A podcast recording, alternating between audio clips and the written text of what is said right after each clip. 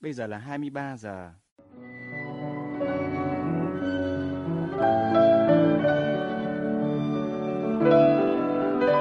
Xin mời các bạn nghe chương trình đọc truyện dài kỳ của Đài Tiếng Nói Việt Nam.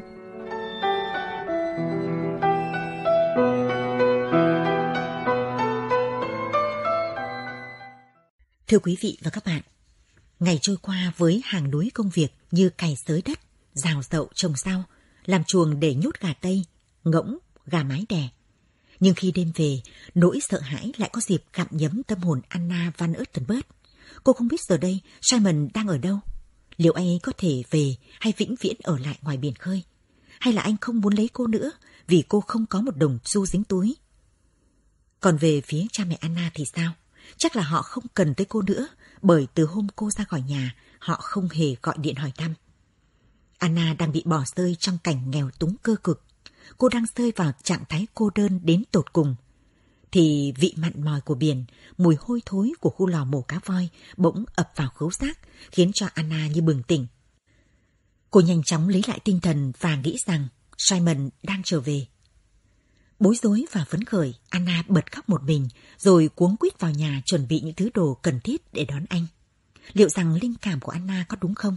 Và khi Simon trở về, anh có vui sướng khi thấy cô tới trang trại, rồi tự ý thay đổi mọi thứ mà lâu nay đã gắn bó với anh hay không?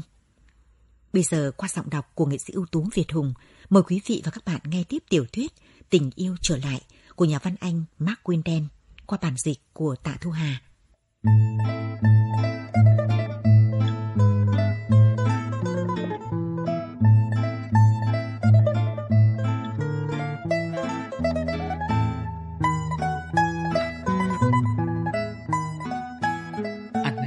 Tưởng tượng ra vẻ mặt vui mừng của Simon khi anh trông thấy sự thay đổi ở căn nhà và được hưởng bầu không khí gia đình ấm áp.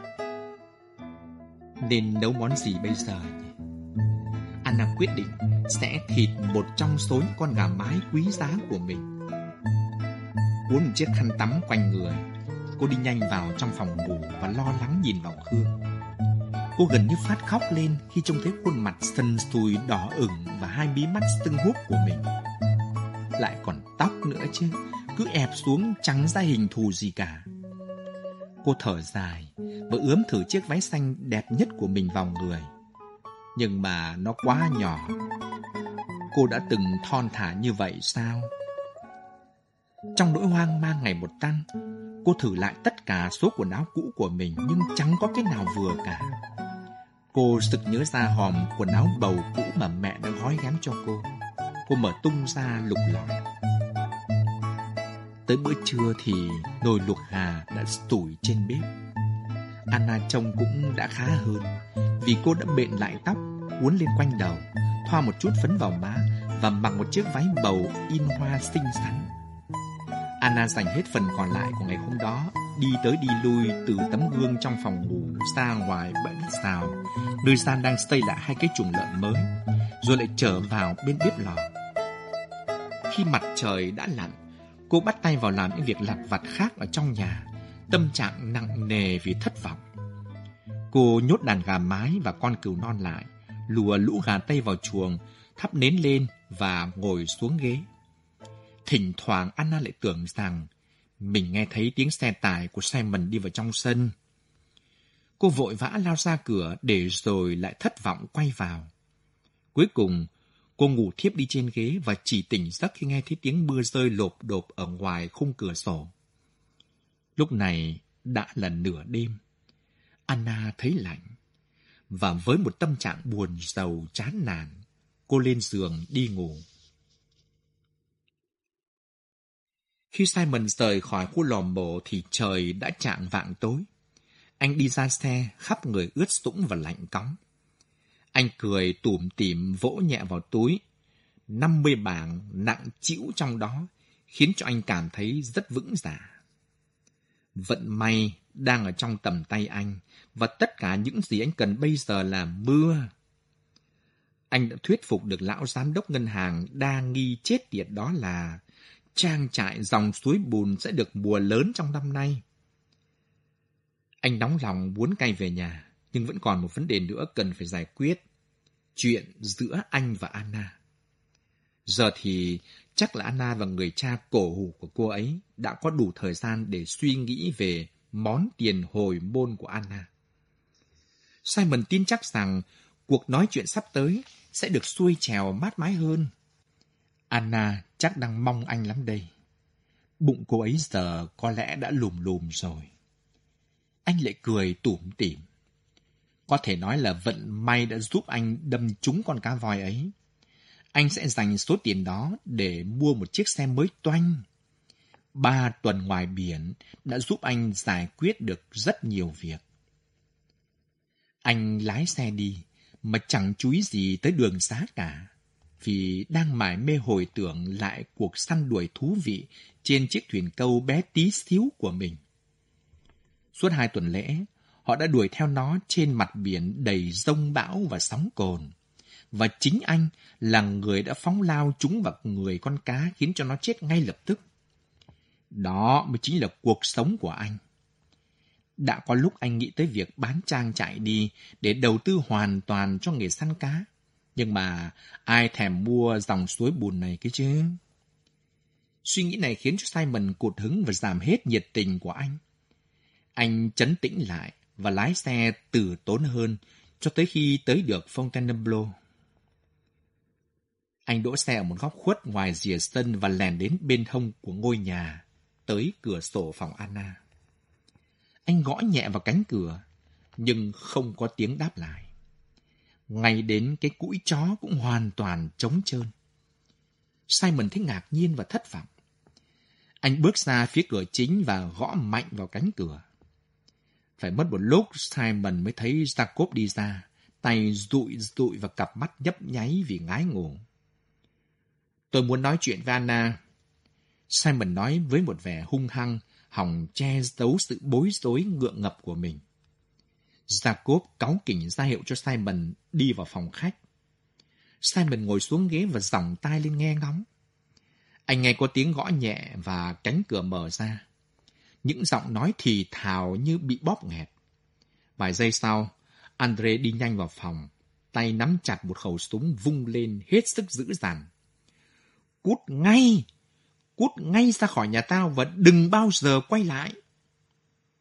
Trông Andre thật là khắc nghiệt và lạnh lùng. Cặp mắt xanh của ông lóe lên, mặt trắng bệch đi vì giận dữ. Simon thầm hỏi, tại sao một người đàn ông lạnh lùng đến vậy lại có thể sinh ra một người con gái hiền dịu như Anna được nhỉ? Tôi phải nói chuyện với cô ấy. Giọng anh trở nên khản đặc. Khẩu súng khẽ nhích lên. Simon nhìn chằm chằm vào nòng súng. Cút! Simon bước lùi lại. Cô ấy đâu? Cút ngay! Simon quay gót bước nhanh ra, đóng sầm cánh cửa lại sau lưng. Anh lưỡng lự không biết nên làm gì tiếp, cảm thấy buồn, giàu và thất vọng. Cho đến giờ thì anh mới hiểu ra, anh nhớ mong Anna biết chừng nào. Anh quyết định đánh thức một gia nhân nào đó dậy để hỏi thăm. Nhưng gõ cửa mãi mà chẳng thấy ai ra cả. Cuối cùng, anh từ bỏ ý định đó và leo lên xe ra về. Về tới dòng suối bùn thì nỗi bực dọc của Simon lên tới đỉnh điểm, vì anh phải trèo lên trèo xuống tới 5 lần để mở và đóng cổng. Cơn mưa mà anh hằng mong đợi giờ đã trở nên nặng hạt hơn, rơi xuống ào ào như chút từ một bể chứa nước khổng lồ ở trên cao, làm thành một màn mưa dày đặc nện xuống đất không hề thương tiếc, làm trôi hết lớp đất màu phía trên và vùi dập những chồi non mới nhú. Đúng là trời hành mình! Anh hét to lên vào bóng đêm trống trải. Lẽ ra phải đắp gờ xung quanh những triền đồi này từ lâu rồi, nhưng mà anh không có tiền. Đất đai đang bị sói mòn đi trước mắt anh, và chiếc xe của anh cứ bị trượt bánh trên những ổ gà to sụ. Khi Simon lên tới đỉnh đồi và nhìn xuống ngôi nhà, anh giật mình khi trông thấy những chuồng lợn được cọ rửa sạch sẽ. Lúc đầu chưa định thần lại được, Simon nghĩ rằng cơn mưa đã làm việc này.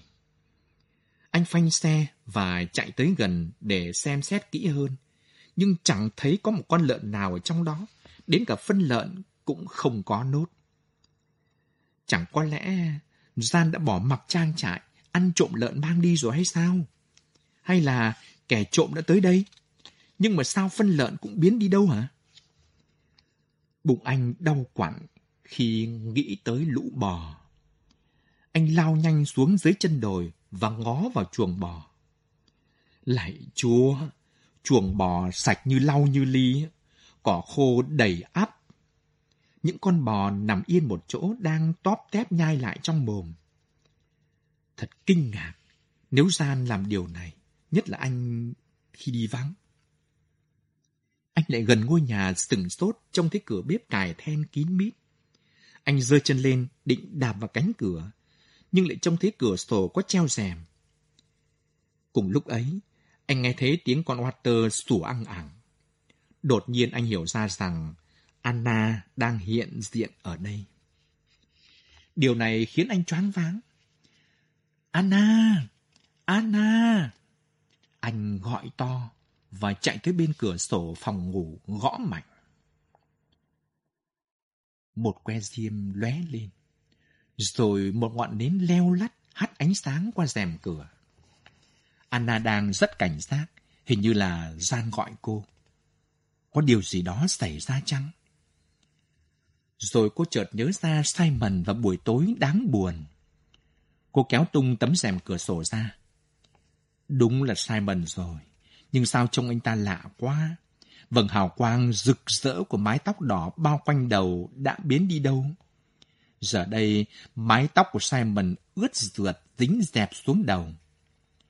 Lần đầu tiên Anna trông thấy vẻ hung ác trong con người anh. Khuôn mặt hoang dại, mái đầu phẳng lì. Ở anh toát lên vẻ thô thiển lỗ mãng mà lúc trước cô không thấy. Simon nhìn cô cười nhăn nhở. Cô mở hẳn cửa sổ ra. Ôi, Simon! Cô thốt lên. Một cơn gió lùa vào thổi tắt ngọn nến. Anna vội vàng đóng cửa sổ lại và dò dẫm lần tìm bao diêm, trong khi hàng nghìn ý nghĩ cứ lộn xộn dấy lên trong tâm trí cô. Người đàn ông này là ai vậy? Cô hầu như không biết anh ta. Niềm đam mê điên rồ nào đã đưa cô tới căn nhà xa lạ này? Xỏ vội tấm áo choàng vào người. Cô hấp tấp chạy tới mở cửa. Simon bước vào trong nhà, lắc người như một con chó, khiến cho những giọt nước đọng trên người anh bắn tung tóe vào mặt Anna. Cô kêu thét lên. Ui, lạnh quá! Và rồi hai người đứng im nhìn chòng chọc vào nhau bối rối. Anh vừa từ trang trại Fontainebleau về. Simon nói. Cái tên đó khiến cho Anna co rúm người lại. Nghe nó xa xôi như là ở một thế giới khác vậy. Thế mẹ em bảo sao? Cô lắp bắp. Anh không gặp bà, còn cha em thì suýt bắn chết anh. Simon bước tới và nắm chặt lấy hai vai Anna. Cảm giác kỳ diệu lại quay trở lại khiến cho Anna không thể cưỡng nổi. Cô nép sát vào người anh, ngửi thấy mùi quen thuộc và cảm nhận được hơi ấm từ cơ thể anh, cảm nhận được cánh tay chắc khỏe của anh đang ôm ghì cô vào lòng. Tại sao em lại đến đây? Simon hỏi. Anna cảm thấy bối rối. Chẳng lẽ anh không hiểu hay sao?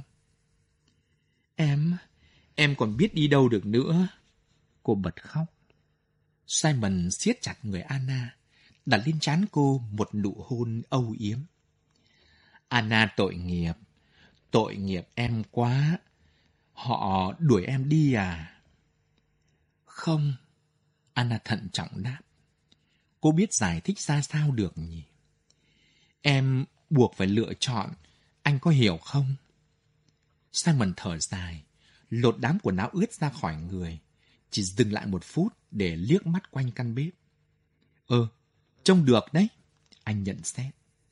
Anna cảm thấy thật là thất vọng, cô mong đợi nhiều hơn thế kia. Em đã láng xi măng lại sàn nhà.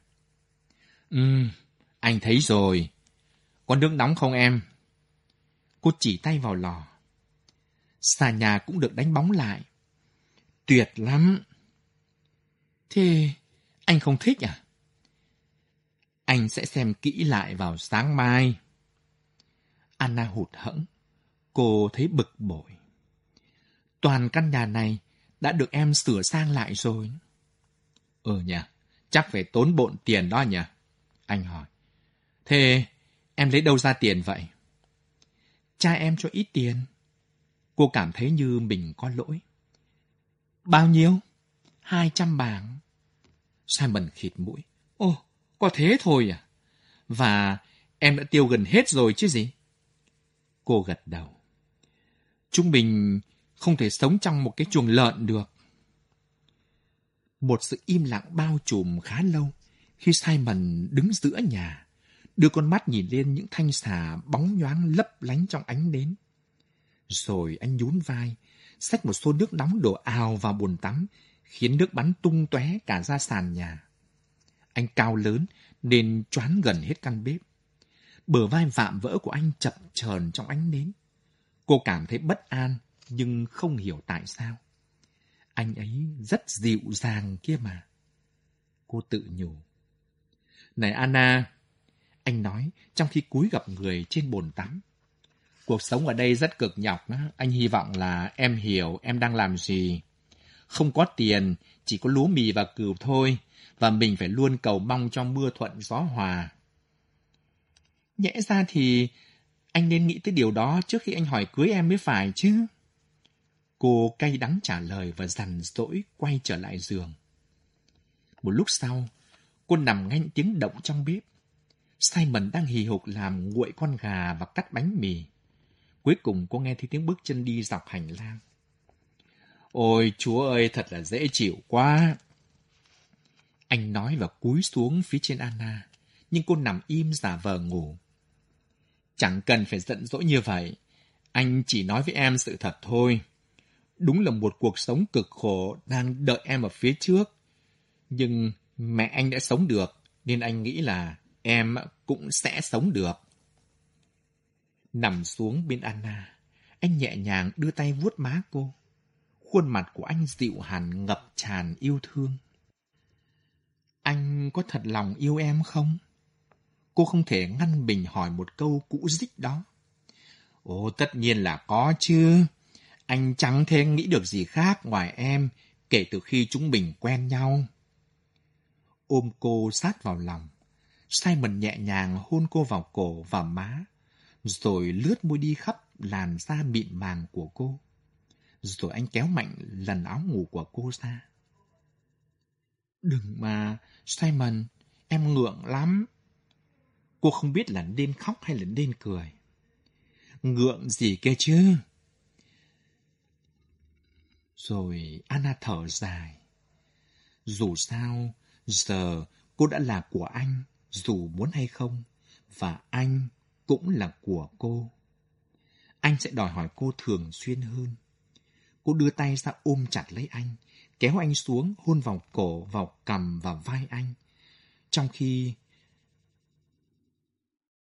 Và cuối cùng cô nói, em rất yêu anh mà, em sẽ luôn yêu anh mà. Anh có mong đứa bé ra đời không? Chúng mình sẽ là một gia đình hạnh phúc có phải không anh? Cô chờ câu trả lời của anh, nhưng không thấy anh nói thêm câu nào cả để chấn an cô. Simon đã thiếp vào giấc ngủ ngon lành. Anna thức dậy vào buổi sáng hôm sau vì một tia sáng gay gắt chiếu qua rèm cửa sổ. Cô thu mình rút sâu vào dưới chăn và áp sát người vào lưng Simon đang tỏa hơi nóng như một cái lò sưởi. Nhưng anh thì cứ cựa quậy liên hồi và lẩm bẩm. Trời đã sáng rồi hay sao? Dậy pha cà phê đi chứ. Rồi anh lại còn nói thêm. Được chứ hả em yêu? Và thò cánh tay to lớn của mình vỗ nhẹ vào cô. Đây chính là sự khác biệt mà của cải vật chất tạo ra. Cô biết, người giàu thì đặt vợ mình lên bệ để tôn thờ, trong khi những người nghèo thì biến các bà vợ của họ thành nô lệ. Cô trườn ra khỏi giường, mặc váy và đi vào bếp. Cô đã đi muộn. Đám con cưng của cô đang làm loạn ở bên ngoài. Còn con Walter thì đang gầm gừ đòi ra. Anna chạy ra ngoài sân, thả cho đàn gà mái, gỗng cái và gà tây ra khỏi bãi đất rào. Hansi, con cừu non của cô thì lẽo đẽo theo sau cô và kêu lên những tiếng kêu be be tội nghiệp. Khi Simon nhìn ra ngoài cửa sổ, anh trông thấy một cô gái béo mập mặt đỏ gay quấn quanh người một cái váy bằng vải tuyết cũ mềm. Đi đi lại lại trên mảnh sân dài đá cuội, với một bầy nào ngỗng nào gà nào cừu và cả một con chó bám lãng nhãng ở đằng sau. Anh bật ra một câu chửi thề, cố gắng chế ngự nỗi bực dọc đang ngày càng lớn dần. Làm sao mà anh có thể chiếm được con chim non xinh đẹp nhất vùng của một gia đình giàu có nhất vùng? Để rồi ba tuần sau đó khi trở về nhà, anh lại gặp một mụ đàn bà thô kệch và bất tài hơn bất cứ một thôn nữ nào mà anh cua tay là có thể nắm được hàng năm. Lại còn được thêm một ít đất đi theo làm của hồi môn. Anh xỏ chân vào giày và loạn choạng bước ra sân. Tay vẫn dụi mắt vì ngái ngủ. Em, em chưa nuôi gà Tây bao giờ à? Anh cáu kỉnh hỏi. Chưa, nhưng mà sao kia? Cô ngạc nhiên ngẩng lên và bắt gặp một bộ mặt cau có. Bởi vì bất kỳ một thằng ngu nào cũng có thể nhận ra là em không biết nuôi gà Tây. Anh đáp. Cũng chỉ là những con chim hoang mà thôi. Chúng đậu trên cành cây để ngủ, đi lang thang ngoài đồng để kiếm sâu bọ và làm tổ ở những chỗ bí mật. Anh đánh cuộc là em đã làm chuồng cho chúng có phải không? Anh cười khẩy và chắp tay sau lưng đi quanh một vòng để ngó nghiêng. Thỉnh thoảng, Anna lại nghe thấy một tiếng cười cụt lùn.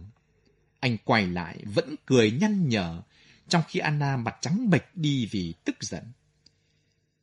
Anh, vậy làm sao anh có thể nhặt trứng của chúng được chứ? Cô hỏi. Ôi, người đời ơi, đây chính là một vấn đề lớn. Anh chậm rãi đáp. Đa số phụ nữ vùng này đều nuôi một cô gái nhỏ chỉ để chạy theo lũ gà và theo dõi chúng thôi. Thế mẹ em cũng nuôi gà Tây à? Không, Anna bối rối. Mẹ em chẳng nuôi bao giờ cả. Mẹ anh á, cũng đã từng nuôi một con bé mà bà nhặt được khi người ta bỏ rơi nó ở ngoài ruộng. Á. Suốt ngày nó chỉ chạy theo lũ gà để nhặt trứng mà thôi. Anh dừng lời khi nghĩ tới Sophie rồi bước nhanh vào nhà. Anna giận dữ đi theo sau anh.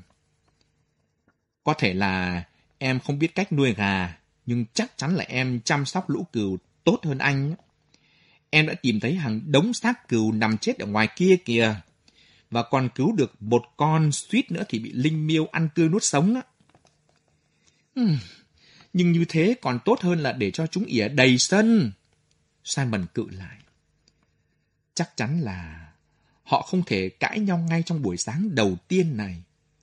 Anna buồn sầu nghĩ vậy, nên cố hết sức để tự kiềm chế. Em đã lùa cừu vào trong bãi cỏ linh lăng rồi. Cô nhẹ nhàng nói, em sẽ thả chúng ra khi nào mà chúng khỏe hơn. Simon quay phát lại nhìn chòng chọc vào cô bằng cặp mắt khắc nghiệt. Tại sao em không lo chăm nom nhà cửa bếp núc như những người vợ khác? Mà lại cứ đi nhúng mũi vào việc của đàn ông chứ. Việc của đàn ông... Anna nổi cáu. Lạy chúa tôi, khi em tới đây, vú của những con bò suýt nữa vỡ tung ra vì căng sữa. Lợn thì bị bỏ đói đến mấy ngày trời, còn Jan thì nằm say như chết trong chuồng bò ấy. Cô hét to và bặm môi lại. Nào, nói thẳng ra nhé. Cô tiếp tục. Em không thể nào chịu nổi một trang trại được quản lý tồi như vậy. Này. Em đã trông nom nó khi mà anh ở ngoài biển. Giờ thì anh đã về. Anh tự đi mà trông nom lấy. Rồi cô nói thêm. Nếu anh không thích sự sắp xếp này thì cứ nói ra. Chúng ta chia tay nhau trước khi quá muộn đấy Simon ngửa cổ lên cười to. Em, em chẳng có thế gì mà ra điều kiện như vậy cả. Anh nói. Trông em kìa, bụng phính ra như một quả lựu chín nẫu ấy. Thế em định đi đâu? Em á, em sẽ cho đứa bé đi làm con nuôi và bắt đầu lại từ đầu. Giọng Anna lạnh tanh. Simon nhìn cô chăm chú, dường như anh đã đánh giá cô quá thấp thì phải. Cô có rất nhiều nét giống với người cha già cổ hủ của cô. Giống cái thói bướng bỉnh ngoan cố và tâm tính ác hiểm của ông ta. Nhưng anh không thể không ngưỡng mộ ý chí gan góc của cô được. Được rồi, một ngày nào đó anh sẽ bè gãy được nanh vuốt sắc nhọn của cô. Lúc đó chắc chắn cha cô sẽ mùi lòng và sẽ cho cô một vài mẫu ruộng. Thôi được rồi, vậy thì em cứ làm những gì mà em thích đi. Anh nói. Nhưng nói đúng ra là anh đã làm việc đến gãy cả cổ cũng chỉ vì trang trại này thôi. Còn cỏ linh lăng là để dành cho lũ bò sữa. Thế thì trồng thêm chứ có sao. Anna bình tĩnh trở lại. Simon tự hỏi, tại sao mà mình lại không nghĩ ra điều đó nhỉ? Anna xúc một chậu ngô vãi ra khoảng đất ở phía sau sân. Khi những con ngỗng cái và gà tây đã bổ xong đến hạt ngô cuối cùng thì lũ ngỗng lạch bạch đi ra bể nước và lũ gà tây thì sắp hàng một nối đuôi nhau đi lên đồi. Anna vội vã trở vào trong bếp chuẩn bị bữa sáng với trứng mà lũ gà mái của cô đã đẻ, bánh mì cắt lát dày do cô tự nướng lấy và bơ mặn mà già San đã làm. Cô trải khăn lên mặt chiếc bàn gỗ. Họ ngồi xuống ghế trong phòng khách. Simon không thể không nhận ra rằng Anna rất thạo việc nhà. Xét cho cùng thì có vợ vẫn hơn. Anh đột ngột đưa tay ra kéo cô sát vào mình. Simon, em còn nhiều việc phải làm lắm. Anna phản đối. Xem kìa, trời đang có mưa cơ mà. Anh nói và kéo cô vào phòng ngủ. Chả có ai lại đi làm ngoài đồng lúc trời đang mưa cả. Tuần trăng mật của Anna kéo dài được ba ngày.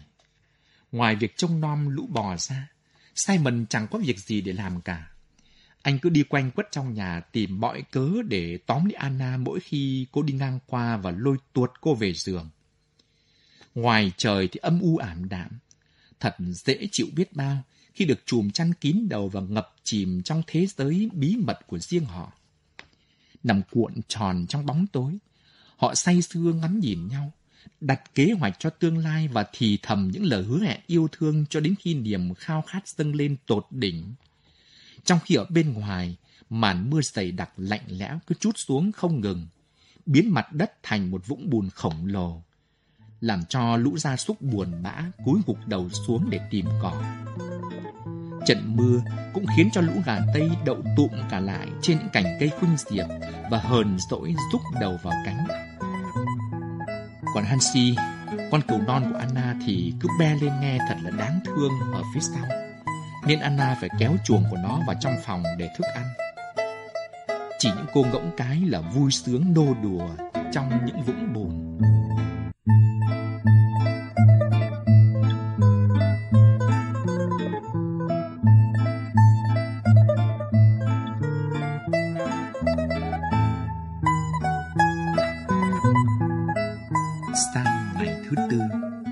Thức dậy, Anna và Simon thấy những đám mây đã bị thổi giạt đi và bầu trời thì trong vắt như pha lê.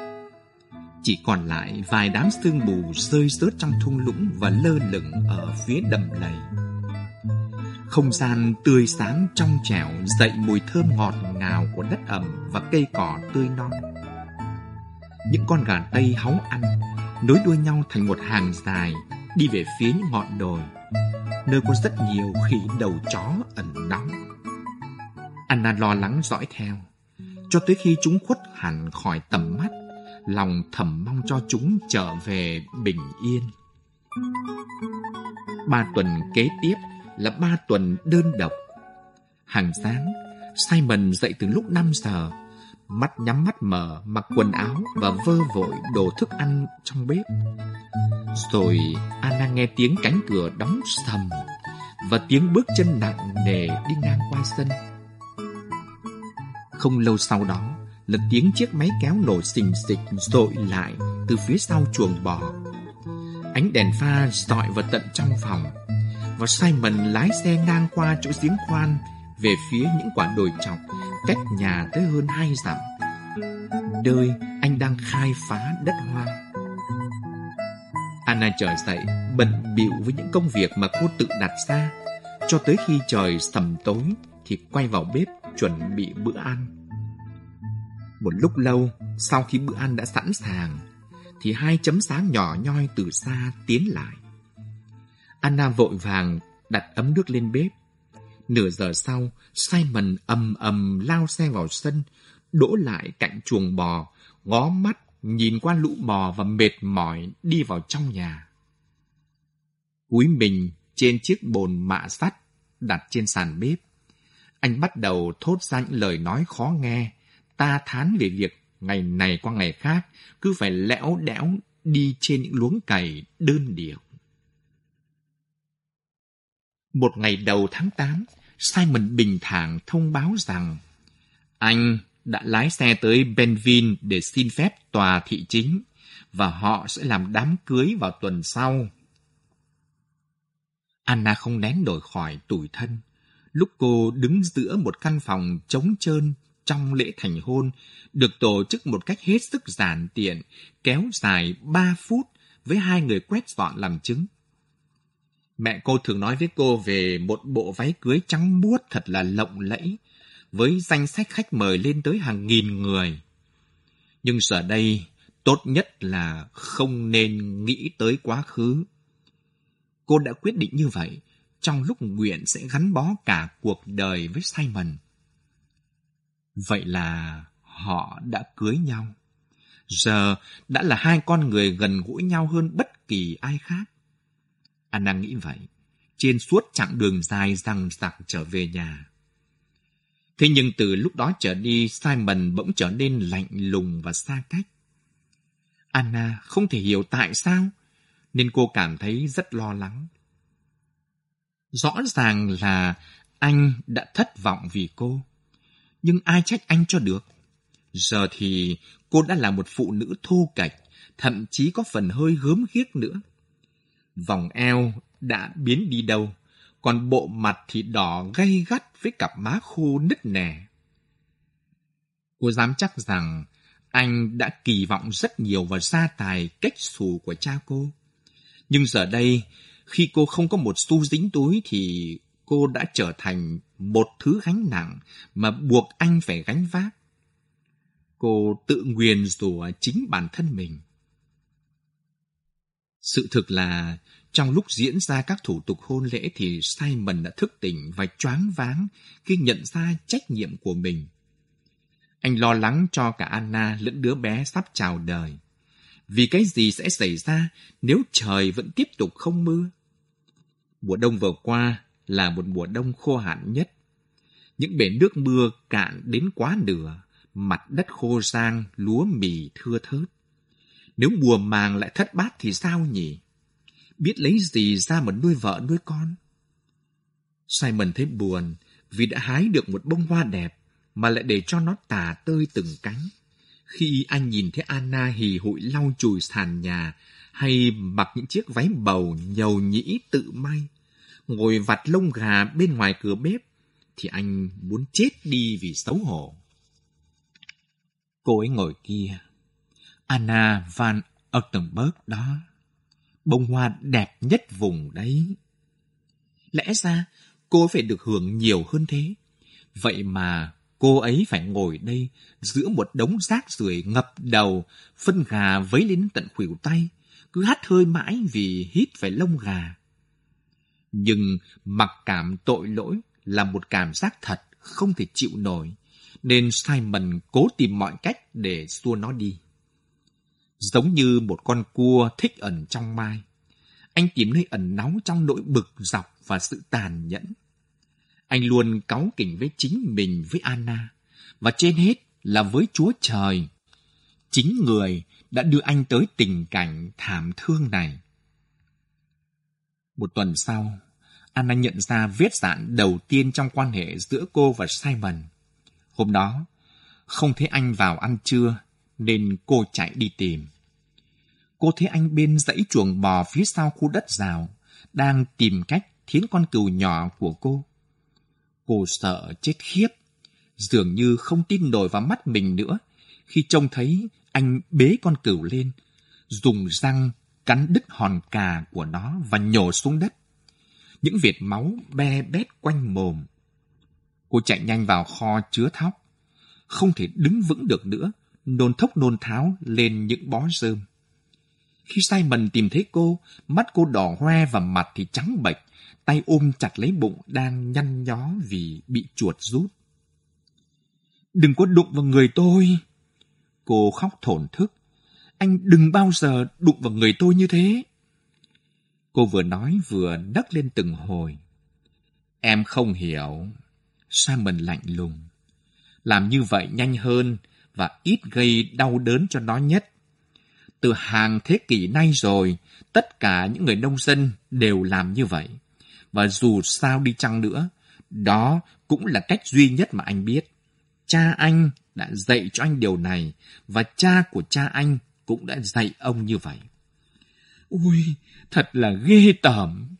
Anna lắp bắp. Các người là một lũ mọi dở. Cô chạy trở lại nhà và giam mình vào phòng ngủ, cảm thấy như cả thế giới này đã sụp đổ hoàn toàn. Cô đang phải chung sống với một gã nông dân thô kệch, một con người mọi dở hoang dã, một tên yêu tinh đáng ghê tởm. Tình cảm của anh ta không nhiều hơn tình cảm của lũ khỉ đầu chó đang chạy lông nhông khắp quả đồi ở ngoài kia. Cô đã nằm khóc suốt buổi chiều hôm đó, cho tới lúc mệt quá, ngủ thiếp đi. Khi cô tỉnh dậy thì trời đã sầm tối. Đàn gà mái và gà tây đang táo tác đòi ăn ở ngoài sân. Con cừu non thì cứ kêu lên những tiếng be be thảm thiết dưới cửa sổ phòng ngủ. Cô trở dậy lặng lẽ đi làm những công việc lặt vặt trong nhà. Từ hôm đó, một bức tường băng giá được dựng lên giữa Anna và Simon, mà không một ai trong hai người muốn phá vỡ nó cả. Anna chủ tâm sống cách biệt và Simon thấy ghét cô về điều đó. Cô thường xuyên hồi tưởng về trang trại Fontainebleau và nó dường như hiện hữu ở trong mỗi câu nói mà cô thốt ra. Simon bắt đầu khiếp sợ các bữa ăn vì khi đó chắc chắn Anna sẽ bình phẩm về những thói quen bừa bãi của anh.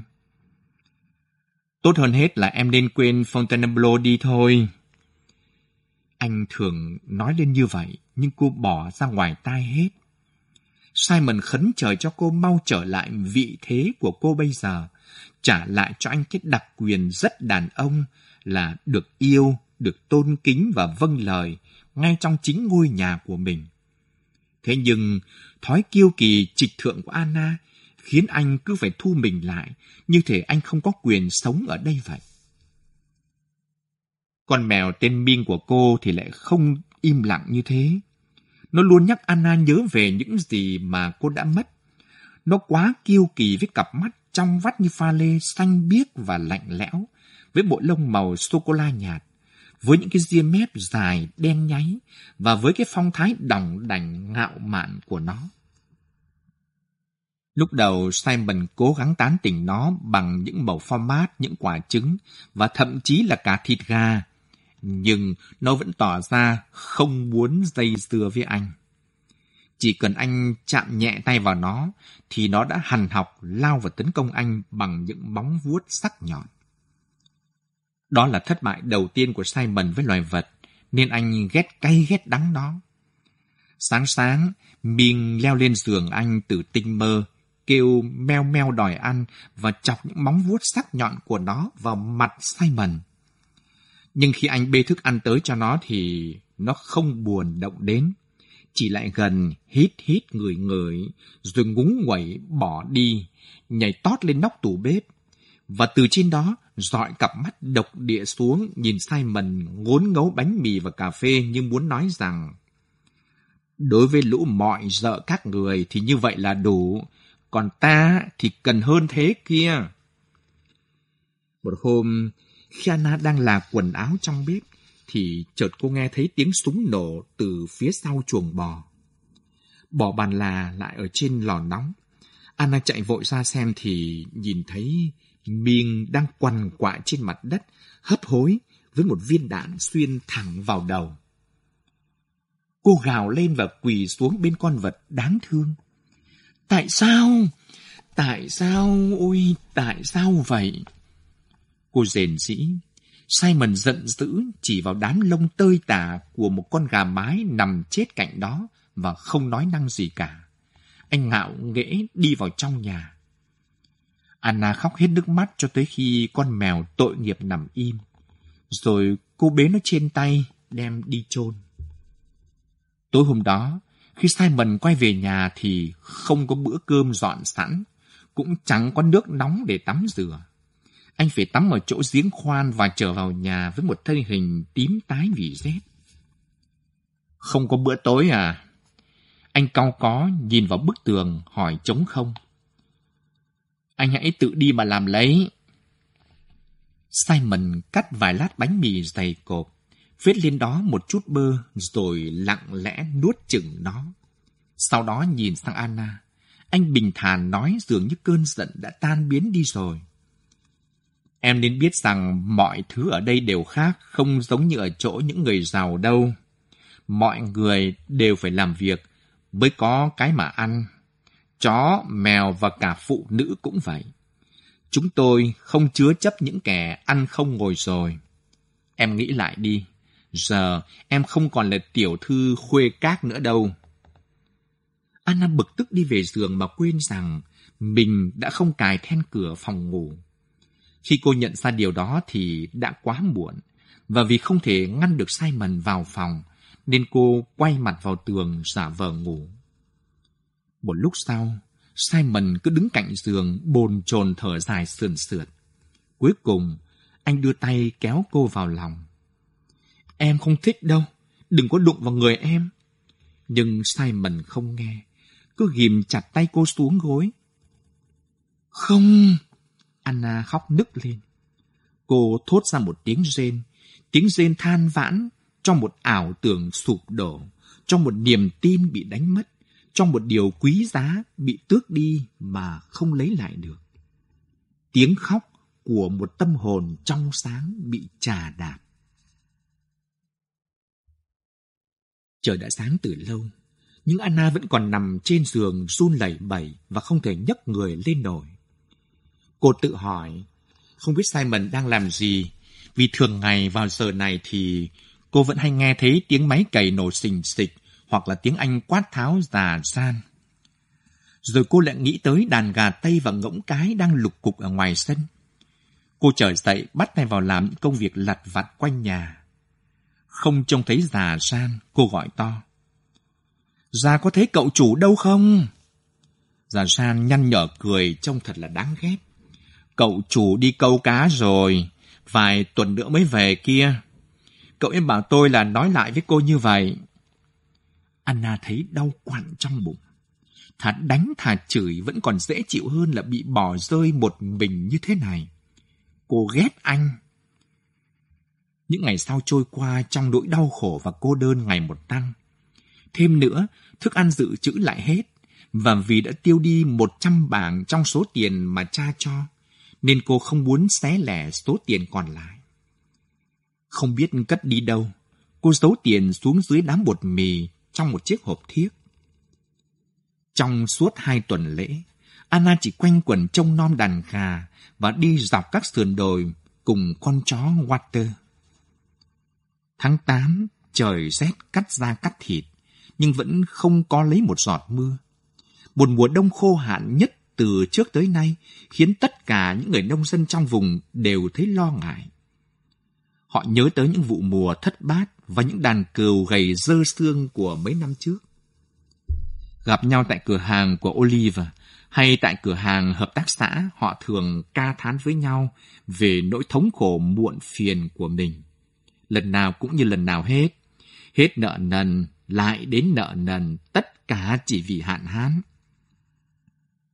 Thế cậu Simon đi đâu vậy cô? Một sáng, ông già test hỏi Anna khi cô đang hái rau cho lợn ở gần cửa hàng hợp tác xã. Đi câu rồi ạ. À? Anna đáp, cố tỏ ra vui vẻ và vô tư. Ông già lắc đầu. Trang trại không thể nào thịnh vượng được nếu chủ nhân của nó cứ chạy theo những con cá. Ông ái ngại nói. Cậu ấy nên khai khẩn đất hoang, giống như những người khác thì hơn, Cô hiểu không? Khi Anna hỏi mướn một người lái máy kéo, thì ông Montes đồng ý cho cô thuê một người ở chỗ ông trong vòng một tuần. Nhưng mới đến ngày thứ ba, thì một tai họa bất thình lình xảy tới. Chiếc máy kéo bị xa bánh xuống một trong những hẻm núi sâu, nơi nhiều năm trước những dòng sông đã bào mòn đất đai, tạo nên những đường rãnh nứt nẻ sâu hoắm tới hàng trăm phút, giờ bị che khuất bởi những bụi cây mọc dày hai bên mép. Người lái xe đã lái chiếc mé kéo tới sát gần những bụi cây, làm cho hai bánh sau xa luôn xuống một khe sâu. Hắn ta liền nhảy ra và bỏ mặc cỗ xe lao sầm xuống vực. Giả gian chạy ngay về báo cho Anna tin xấu này. Anna hốt hoảng đi theo ông lão ra chỗ chiếc xe rơi. Đó là một hẻm sâu tới năm chục phút. Dưới đáy là những vũng nước tù đọng, dấu tích còn lại của một con suối nhỏ. Anna vào làng thuê người lái cần trục ở đó với giá là 20 bảng để trục chiếc máy kéo lên. Nhưng mặc dù ông ta đã đem theo cả một tốp công nhân và dùng dây xích sắt to để kéo trong cả một ngày hôm đó. Nhưng chiếc máy kéo vẫn nằm y ở dưới vực và cuối cùng ông ta nói với Anna rằng Sẽ không làm thế nào mà kéo nổi nó lên đâu cô ạ. Thôi, đành để cho nó dỉ xét ở dưới đó thôi. Đến cuối tháng 8 thì Simon trở về, lòng tràn đầy phấn khích với 20 bảng trong túi. Dường như đã quên hẳn trận cãi vã ba tuần trước. Anna gặp anh ở ngoài sân, báo cho anh tin xấu. Simon đáp lại thật nhanh bằng một cú đánh đơn giản làm cho Anna ngã đâm sầm xuống nền đất đầy đá cuội, đầu va vào cạnh bể nước. Trong một thoáng, cô hết sức kinh hãi và không thể cựa quậy. Nhưng khi đã đứng dậy được thì cô thấy Simon đang cúi xuống bên động cơ chiếc ô tô của anh. Chẳng thèm để ý xem cô có bị đau hay là không. Cô nhặt một hòn gạch từ bên cạnh bể nước và đập mạnh vào đầu Simon. Simon ngã gục và nằm sóng xoài trên đất. Anna không thể tin được rằng mình lại hạ gục Simon một cách dễ dàng đến như thế. Cô lấy đầu ngón chân thúc nhẹ vào người Simon. Dậy đi, cô nói. Đừng có mà lừa phỉnh tôi nhé. Nhưng Simon vẫn nằm im không nhúc nhích, khiến cho cô phân vân không biết nên phải làm gì. Rồi cô đi vào trong bếp, đóng sầm cửa lại và lấy một xô nước lạnh để rửa mặt. Nhìn vào gương, cô thấy một bên má của mình sưng phồng. Chừng 10 phút sau, Simon đi vào với vẻ mặt sững sờ. Lần sau á, mà anh còn đánh em nữa, thì em, em sẽ giết anh đấy. Cô giận dữ nói. Simon đi ra mà không đáp lại lời Anna. Anna nhận ra rằng mình đã có thêm một bài học rất có giá trị. Cô quyết định sau này sẽ luôn phải ngẩng cao đầu, nhất định không để cho ai trà đạp nữa. Khi đêm xuống mà không thấy Simon trở về, cô tới gặp Gian đang hì hụi cọ rửa chuồng bò. Cậu chủ đang ở chỗ chiếc máy kéo đó cô ạ. Gian bảo cô vậy. Cô bèn xách chiếc đèn bão lên và đi ra đồng tới chỗ khe nứt. Trong bóng đêm, cô suýt bị lạc đường tới mấy lần, nhưng rồi cuối cùng cô cũng nhìn thấy một ánh sáng le lói hắt xuyên qua những bụi cây. Thận trọng bám vào những cành cây, Anna trượt xuống dưới đáy khe nứt. Simon đang lúi húi tháo những bánh xe ra khỏi chiếc xe.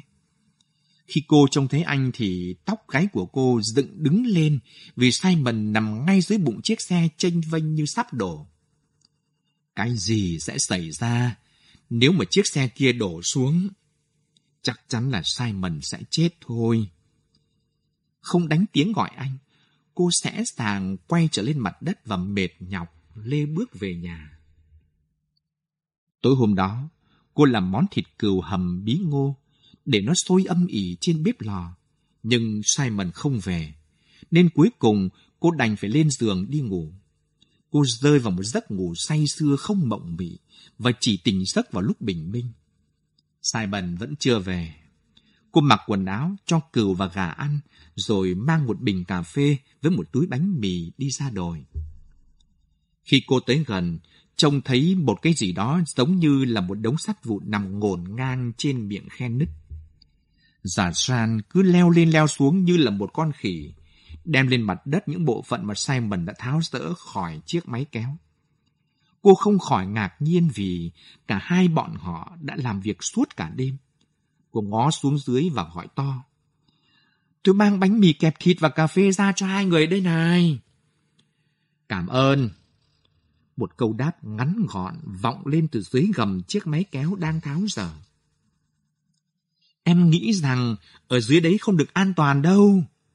Cô hét xuống, nhưng không có tiếng đáp lại, nên cô cảm thấy ngượng. Anh có cần gì nữa không? Nhìn lên cười nhăn nhở, khiến cho cô đột nhiên cảm thấy có một luồng sóng ấm áp chạy dọc suốt cơ thể. Cô quên phát trận đánh nhau ngày hôm qua và mỉm cười âu yếm với anh. Mang bữa trưa cho anh nha! Anh hét to. Và thật nhiều cà phê vào. Trong suốt bốn ngày trời, Anna mang cơm ra đồi cho Simon và Jan rồi lại về nhà cho lợn ăn và vắt sữa bò. Simon chỉ trở về vào lúc nửa đêm, lại rời đi lúc trời mới tờ mờ sáng, cho tới khi chiếc máy kéo được tháo rời ra từng bộ phận và mang lên hết mặt đất.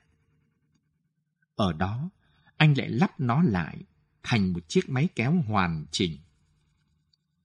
Thực ra thế này thì cũng tốt đó, anh bảo cô. Bởi vì các phụ tùng được lau sạch và tra dầu mỡ lại. Ngoài ra còn phát hiện thêm một số thứ đã bị hỏng cần phải thay thế. Hai tuần kế tiếp, họ cư xử với nhau như những người mới quen, thận trọng và lịch sử. Người này tỏ ra rất quan tâm tới công việc của người kia. Về phần mình, Simon càng ngày càng tỏ ra ngưỡng mộ Anna hơn. Anh chưa bao giờ ngần gũi hay yêu thương ai cả. Tất cả tình cảm của anh đều dành hết cho đất đai. Nên giờ đây, khi sống cạnh Anna, anh mới nhận ra rằng cô không phải là một kẻ ăn bám yếu mềm vô dụng như anh tưởng. Nếu có thời gian với sự kiên nhẫn thì chắc chắn cô sẽ trở nên một người vợ đảm đang và hữu dụng.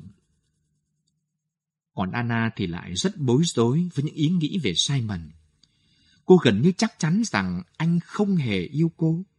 Anh hoàn toàn chỉ bị lóa mắt vì của cải gia đình nhà cô mà thôi. Đôi khi nhìn vào mặt anh, cô nhận ra một vẻ bướng bỉnh thách thức dễ khiến người ta yếu bóng vía hơn nản lòng và khuất phục. Cô hiểu rằng anh thà chết chứ quyết không lẩn trốn những công việc nhọc nhằn vất vả anh nai lưng ra để kiếm được miếng ăn ngay trên mảnh đất của mình. Chính vì vậy mà cô ngưỡng mộ anh, mặc dù cô cho rằng anh đang đi sai hướng. Khi có Simon ở nhà và điều hành công việc của trang trại thì Anna thực sự rảnh rỗi. Cô bắt đầu cảm thấy chán nản. Không âm nhạc, không bạn bè, ngựa cũng không có nốt. Cô nhớ nhà quay quắt nhớ cuộc sống sôi nổi trước đây. Chẳng bao lâu, cô bắt đầu thấy mệt mỏi vì thời tiết quá lạnh. Cô cũng rất phiền muộn vì họ sắp hết, cạn cả những nhu yếu phẩm dự trữ mà cô đã mua. Một sáng, cô làm như tình cờ bảo Simon đưa tiền để cô đi mua sắm. Sắp hết đồ dự trữ rồi, cô bảo anh. Đồ gì kia? Đường này, bột mì này, xà phòng, chè, cà phê, phấn trang điểm nữa. Phấn trang điểm? Cô giật mình đánh thót bởi cái cách mà anh thốt ra những từ đó. Thêm một vài thứ khác nữa. Quên hết, quên hết đi. Hai người ngây ra nhìn nhau, cứ như thể họ là hai thực thể thuộc hai giống loài khác hẳn nhau vậy. Em, em cần những thứ đó. Anna ấp úng. Ôi, em thực là ương ngạnh á. Anh đã nói rồi rằng cuộc sống ở đây mà không có của hồi môn thì sẽ rất cực khổ.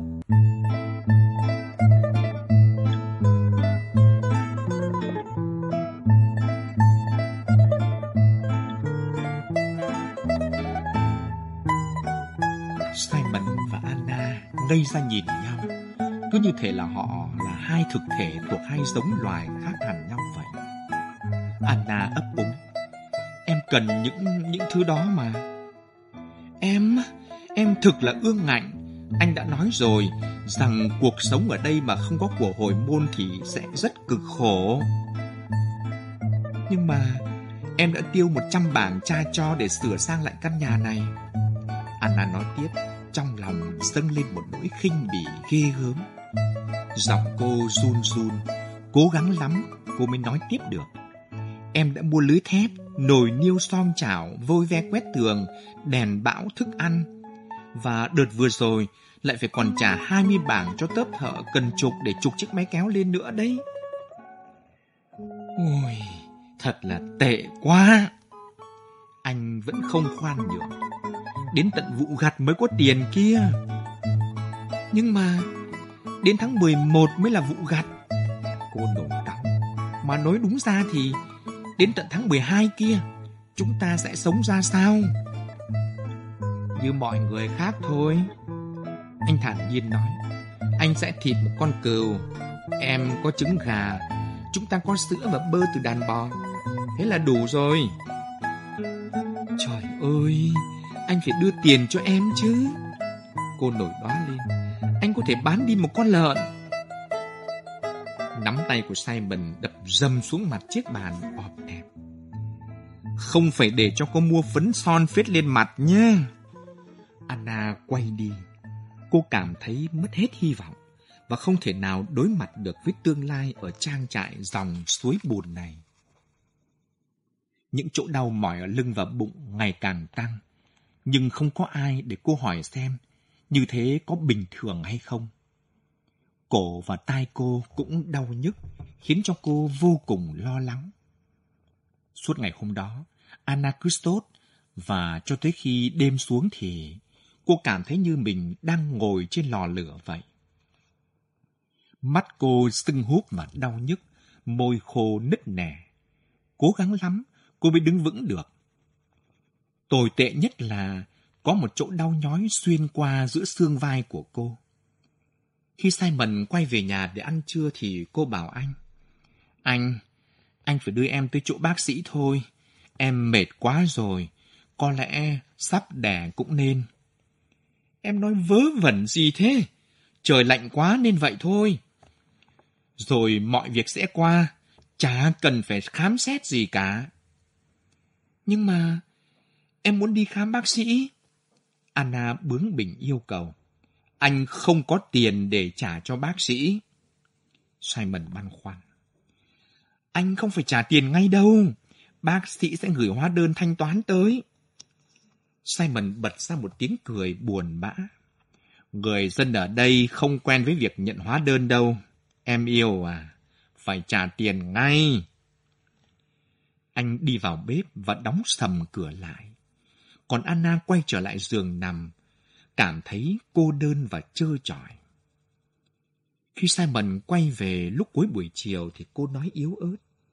Simon, em có đủ tiền để trả cho bác sĩ. Em chỉ yêu cầu anh đưa em tới đó thôi. Anh ngồi xuống mép giường, buồn rầu nhìn cô. Thôi, để anh đi mua thuốc cho em uống vậy. Đợi đến sáng mai mà không đỡ thì anh sẽ đưa em tới bác sĩ nhé. Giọng anh trở nên nhẹ nhàng hơn. Thế em để tiền ở đâu? Để em đi lấy. Cô khó nhọc nói và cố gắng ngồi dậy lảo đảo đi sang bếp. Cô với tay lấy hộp bột mì và lôi ra hai tờ một bảng đưa cho Simon.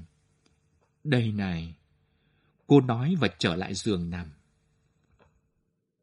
Simon đã đi hàng giờ đồng hồ rồi, và Anna không thể nào kìm nổi một nỗi lo ngại mơ hồ đang ngày một tăng dần ở trong cô.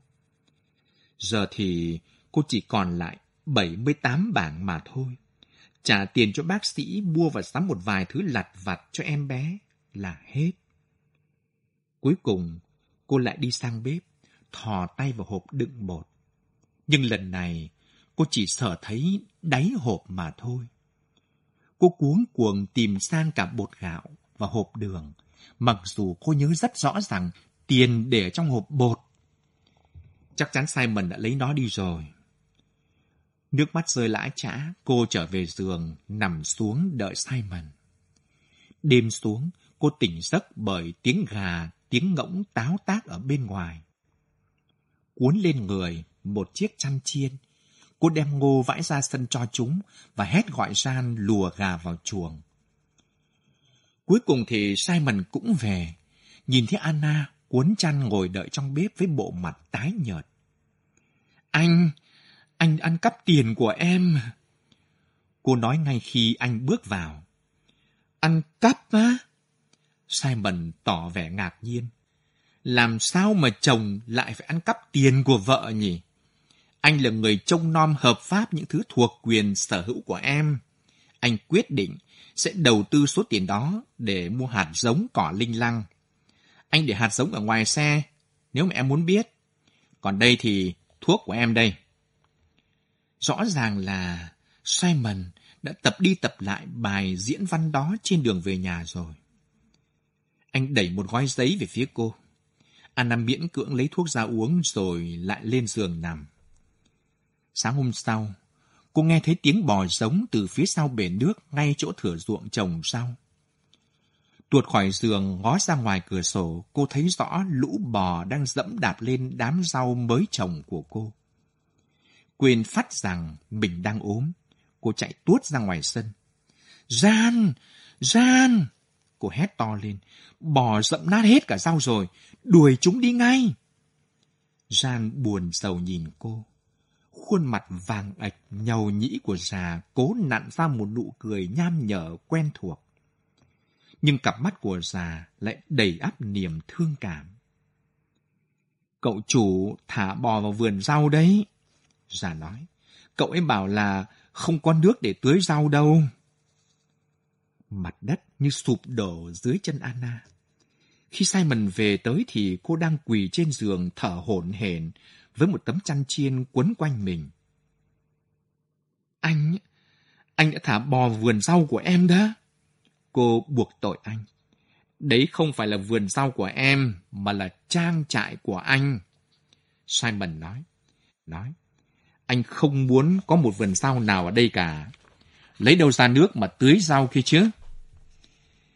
Em đã tiêu tốn khá nhiều tiền vào vườn rau ấy. Vậy thì em vứt tiền đi rồi. Anh đáp lại. Anh là người sắp đặt mọi thứ ở đây. Còn em Tốt hơn hết là nên vứt mọi suy nghĩ vớ vẩn ra khỏi đầu đi được rồi đó. Người Anna bắt đầu rung lên từng hồi trong những cơn tức nức nở. Hết lắp bắp, rồi lại ho, và nước mắt rơi lã chã từ hai con mắt sưng húp. Simon ngồi xuống bên cạnh cô, vòng tay qua vai cô và kéo cô vào lòng. Anna Tới khi nào thì em mới chịu trở thành một người vợ đích thực, trông nom nhà cửa, giặt rũ quần áo và nuôi vài con gà cho lễ Giáng sinh à?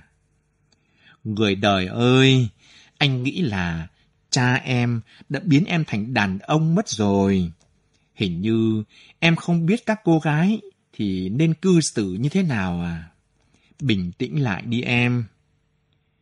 Anh ngượng nghịu vỗ nhẹ tay vào vai cô hất tung giày xuống sàn nhà và xích lại gần cô trên giường. Em cư xử chả có ra sao cả. Tại sao em lại cứ muốn trồng rau kia chứ? Đấy là việc của anh có phải không nào? Cả bò và cừu, cả trang trại nữa, tất cả đều là việc của anh hết.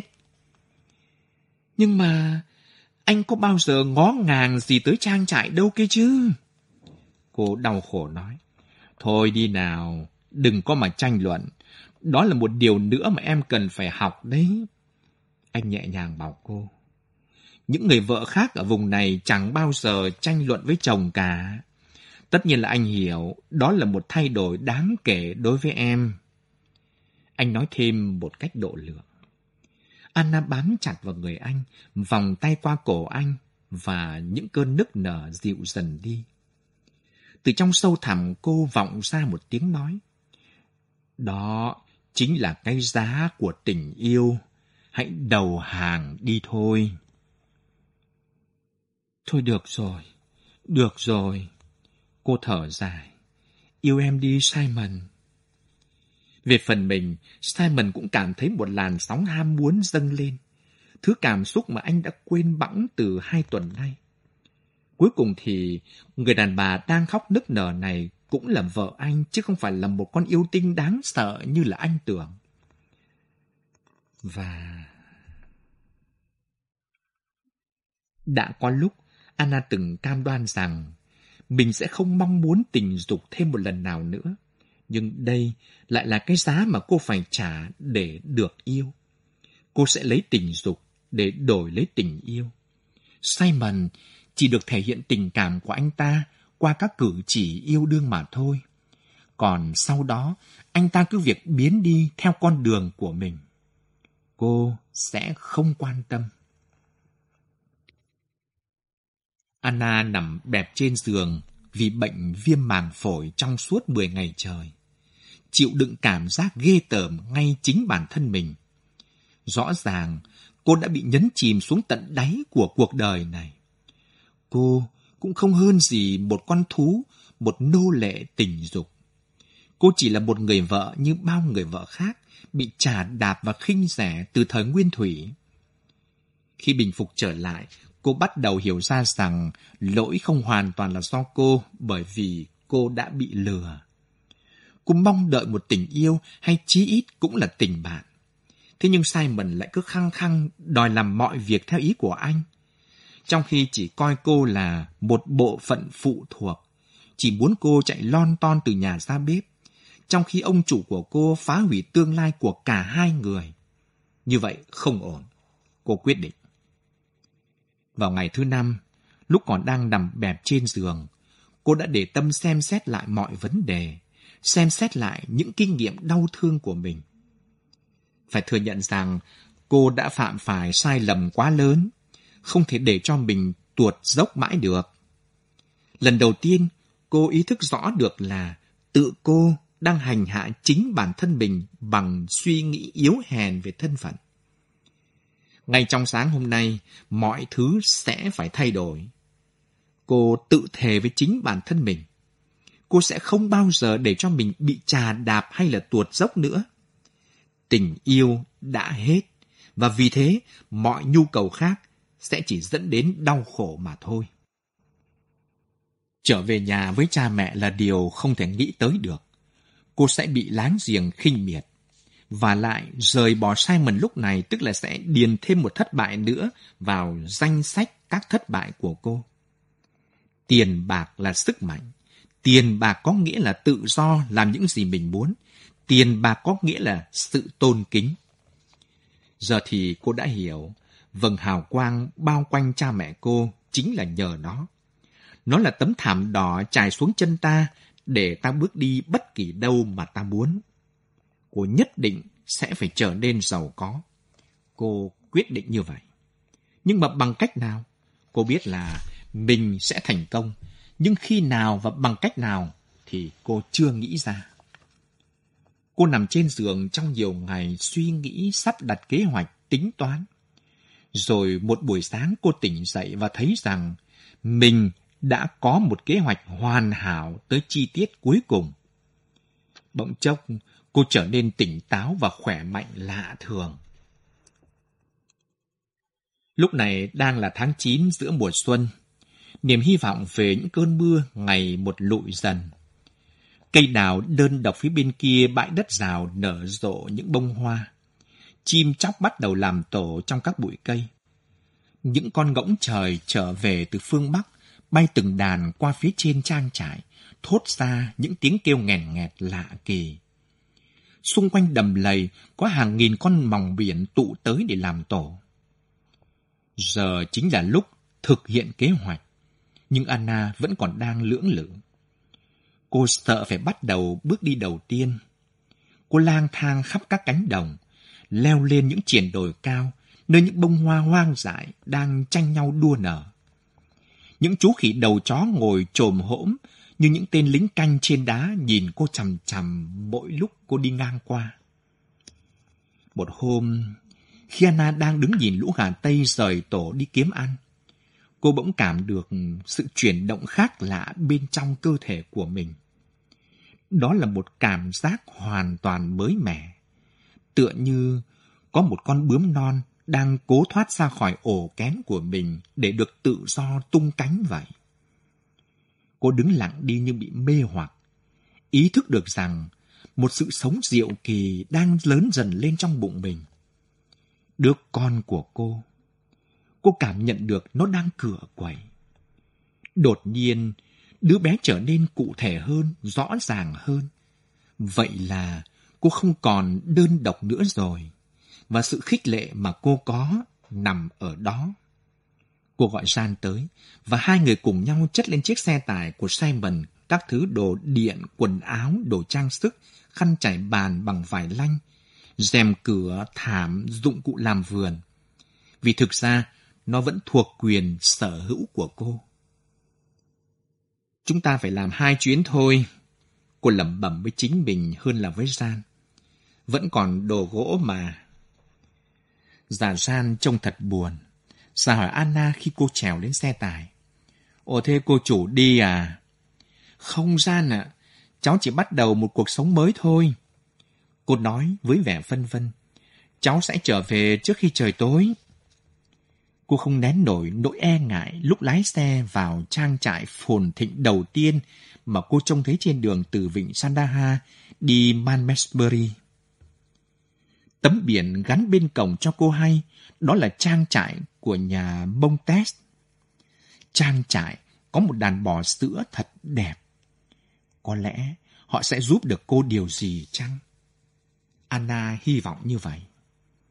Khi cô đỗ xe lại trong sân, một người hầu gái chạy ra và theo sau là bà bông test đầu tóc còn đang rối bời. Rõ ràng có khách tới chơi là một sự kiện trọng đại trong trang trại này. Anna đã luyện đi luyện lại những lời mà cô định nói, nhưng cô vẫn không khỏi hồi hộp. Tôi không cần đến những thứ này nữa, bà hiểu không? Cô lắp bắp giải thích trong lúc đám người kéo đến xúm quanh cô ngày một đông khiến cho cô càng ngượng. Cô dừng lại khi nghe thấy một tiếng cười khủng khục. Giờ thì cả nhà đã kéo tới đủ. Có vài cậu bé con và hai cô gái nhỏ với mái tóc nâu vàng và cặp mắt xanh nhạt. Một đám nông dân làm thuê, một bà cụ già. Và cuối cùng là chính ông chủ trang trại nhảy xuống từ một chiếc xe tải. Cô muốn bán đồ ư? Ông ân cần hỏi. Không phải bán. Anna phân bua, mặt đỏ bừng và lấm tấm mồ hôi. Tôi chỉ muốn đổi lấy vài con gà đẻ, gà trống và gà tây. Tôi sẽ đổi đồ lấy bất kỳ cái gì khác có ích tương tự như vậy. Ông hiểu không? Tôi định gây dựng một trang trại nuôi gà. Ồ, nhưng mà lại chúa, cô đang có mang kia mà. Người đàn bà kinh hãi kêu lên. Tự cô đã lái chiếc xe tải này đi một quãng đường dài như vậy à? Chồng cô nghĩ thế nào? Liệu bà có muốn đổi một vài thứ hay không? Anna lo lắng hỏi. Người đàn bà giới thiệu bản thân mình và lũ con của bà ta. Bà ta tên là Fanny và chồng bà là Fran. Rồi bà lao vào bới tung đống quần áo và bà nhặt lên một chiếc váy tuyệt đẹp được may ở hiệu Ciprelli, nổi tiếng, thì những người nông dân há hốc miệng vì kinh ngạc. Ôi, tôi đã biết cô là ai rồi. Cô chính là con gái nhà Van Octenberg. Bà ta kêu lên, cặp mắt sáng rực. Nào, nào, Fanny! Người chồng gầm gừ, dường như hiểu được nỗi đau của Anna. Đặt tất cả mọi thứ xuống đi, để yên, để yên nghe tôi nói nè. Chúng ta sẽ phải làm gì? Đây đã phải là tất cả những gì mà cô muốn bán chưa? Ông quay sang Anna hỏi. Hay là còn nữa? Vâng, còn nữa. Cô nói khẽ. Còn nhiều lắm, nhưng tôi không thể chở đồ gỗ tới được. À, cô sẽ bán những thứ này dễ thôi. Ông cười độ lượng. Nhưng mà tôi sẽ không để cho cô lái xe đi lung tung khắp vùng này đâu. Cô có thể để các thứ ở lại đây. Nhận thấy vẻ lo lắng lộ ra trên gương mặt Anna, ông vội nói thêm. Cô đừng lo, ở đây rất an toàn, và tôi sẽ cho người lái xe tải tới nhà cô để chở nốt những thứ còn lại. Rồi sáng thứ bảy, đúng 8 giờ cô tới đây, chúng ta sẽ tổ chức một cuộc bán hàng. Đấy, cô thấy thế nào? Anna hầu như không thể thốt ra nổi lời cảm ơn. Cô thở phào vì đã thoát khỏi công việc đáng xấu hổ này. Mọi người mời cô vào bếp uống cà phê ăn bánh ngọt và họ say sưa nghe cô kể về kế hoạch tuyệt vời của mình. Tối hôm đó, Simon trở về nhà rất muộn. Anh thấy một nồi thịt hầm đang sôi âm ỉ trên bếp lò, và tất cả chỉ có thế. Không có bàn, cũng chẳng có ghế hay là tủ quần áo. Thậm chí tới cả giường và đệm cũng không còn. Quần áo của Anna biến mất một cách bí ẩn cùng với đồ đạc của cô.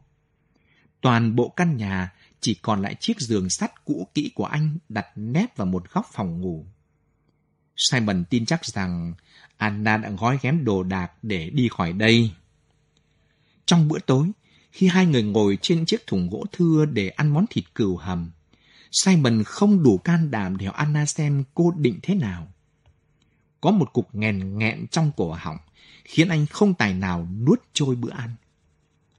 Cuối cùng, anh đặt chiếc đĩa sang một bên và đứng dậy đi ra ngoài. Anh hì hục lau dầu cho chiếc xe tải tới tận 11 giờ đêm, nhưng vẫn không thấy Anna tỏ ý muốn đi khỏi. Anh vào nhà và trông thấy cô đang ngủ ngon lành trên chiếc giường duy nhất trong nhà.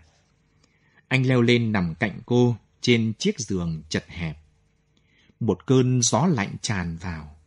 Anna cảm thấy dễ chịu vì có cơ thể ấm áp của Simon ở bên cạnh mình. Simon thì thầm. Sao vậy, Anna? Anh nhìn thấy San chất đồ của em lên xe tải mà. Anh đã nghĩ là em sẽ bỏ đi cơ. Em, em định bán những thứ đó đi. Cô giải thích ngắn gọn. Simon thở dài. Có thể là anh đã quá hà khắc với em, Anna. Sự thực là em đã làm anh sợ chết khiếp đi đó. Em đã được nuông chiều quá mức nên hư. Thế em định bán đồ thật à? Đừng làm vậy. Chịu khó chờ đến đợt bán cá sắp tới, chúng mình sẽ có một ít tiền. Em tính mua gà về nuôi anh à? Cô bảo anh.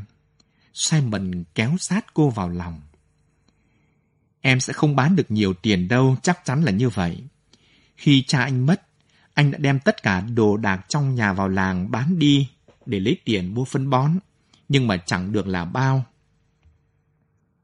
Nghe Simon nói vậy, tự dưng mọi nỗi bực dọc của Anna trở tan biến, thay vào đó là niềm thương cảm.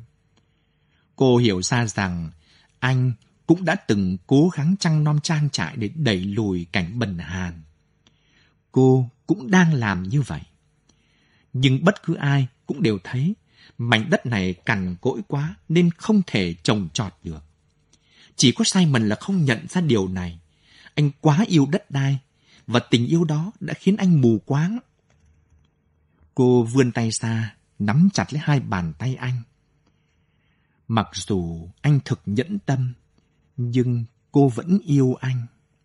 Đôi bàn tay to lớn của anh chạm vào da thịt cô vẫn khiến cô run rẩy. Cặp mắt xanh luôn ánh vẻ hài hước, ngay cả trong lúc nóng giận vẫn có thể biến mọi bực bội trong Anna thành một tình cảm ấm áp yêu thương.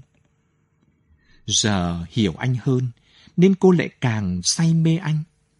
Simon vẫn thực sự là của cô. Cô yêu anh bằng cả thể xác lẫn tâm hồn. Mặc dù anh không nói ra, nhưng cô vẫn cảm nhận được sự ân cần nâng niu trong đôi bàn tay và vẻ dịu dàng, âu yếm trong ánh mắt của Simon. Em yêu anh mà, cô thì thầm. Ôi Simon, em yêu anh lắm. Sáng hôm sau, Anna lái xe vào làng để gặp người quản lý của cửa hàng hợp tác xã. Cô bán lũ gà trống và gà mái tơ mà cô đã nuôi trong 4 tháng vừa rồi, được một khoản tiền. và dùng luôn số tiền đó để mua một đàn gà mới, cộng thêm thức ăn cho chúng. Cô hy vọng sẽ thu được khoản lợi nhuận hàng tháng là 5 bảng trên 100 con gà mái đẻ. Mọi việc rồi sẽ suôn sẻ. Cô say sưa trình bày kế hoạch của mình cho người quản lý nghe. Nhận thấy lòng hăng hái và nét quyến rũ của Anna, cộng với niềm hy vọng là sẽ có thể thu hồi được phần nào khoản tiền mà Simon và cha anh vẫn còn đang nợ ông ta. Người quản lý đã đồng ý cho cô mua chịu thức ăn cho lũ gà trong vòng 6 tháng với số tiền đến 1.000 bảng. Một số tiền mà Anna không thể ngờ tới khiến cho cô suýt nhảy cẫng lên vì vui mừng. Nhưng tới sáng ngày thứ bảy, Anna thức dậy thật sớm với một cái đầu nặng trịch nỗi khiếp sợ. Dù sao thì cũng đã quá muộn để thay đổi ý định của mình. Và cô cũng biết rằng không thể làm thế được. Nhưng nếu ai không muốn mua đồ của cô thì sao nhỉ? Nếu cô chỉ thu về được vài con gà mái già thì sao? Và nếu đầu óc Anna đầy ắp những linh cảm, cô phải tự chấn an mình. Mình phải tin tưởng và kế hoạch của mình chắc chắn là mình sẽ tạo dựng được một trại gà. Rồi sẽ có hàng nghìn, hàng nghìn con gà mái đẻ khắp các triển đồi kia và những quả trứng rồi sẽ được chất lên xe tải đem ra ngoài chợ bán. Viễn cảnh đó khiến cho cô cảm thấy yên lòng.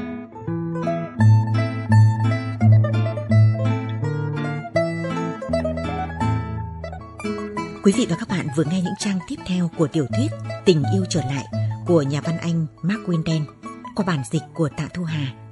Quý vị và các bạn có thể nghe trực tuyến hoặc nghe lại chương trình này trên Internet theo địa chỉ vov.vn hoặc radiovietnam.vn. Chương trình đọc truyện đêm khuya hôm nay xin được tạm dừng. Hẹn gặp lại các bạn trong những trang truyện đêm mai. Thân ái, chào tạm biệt.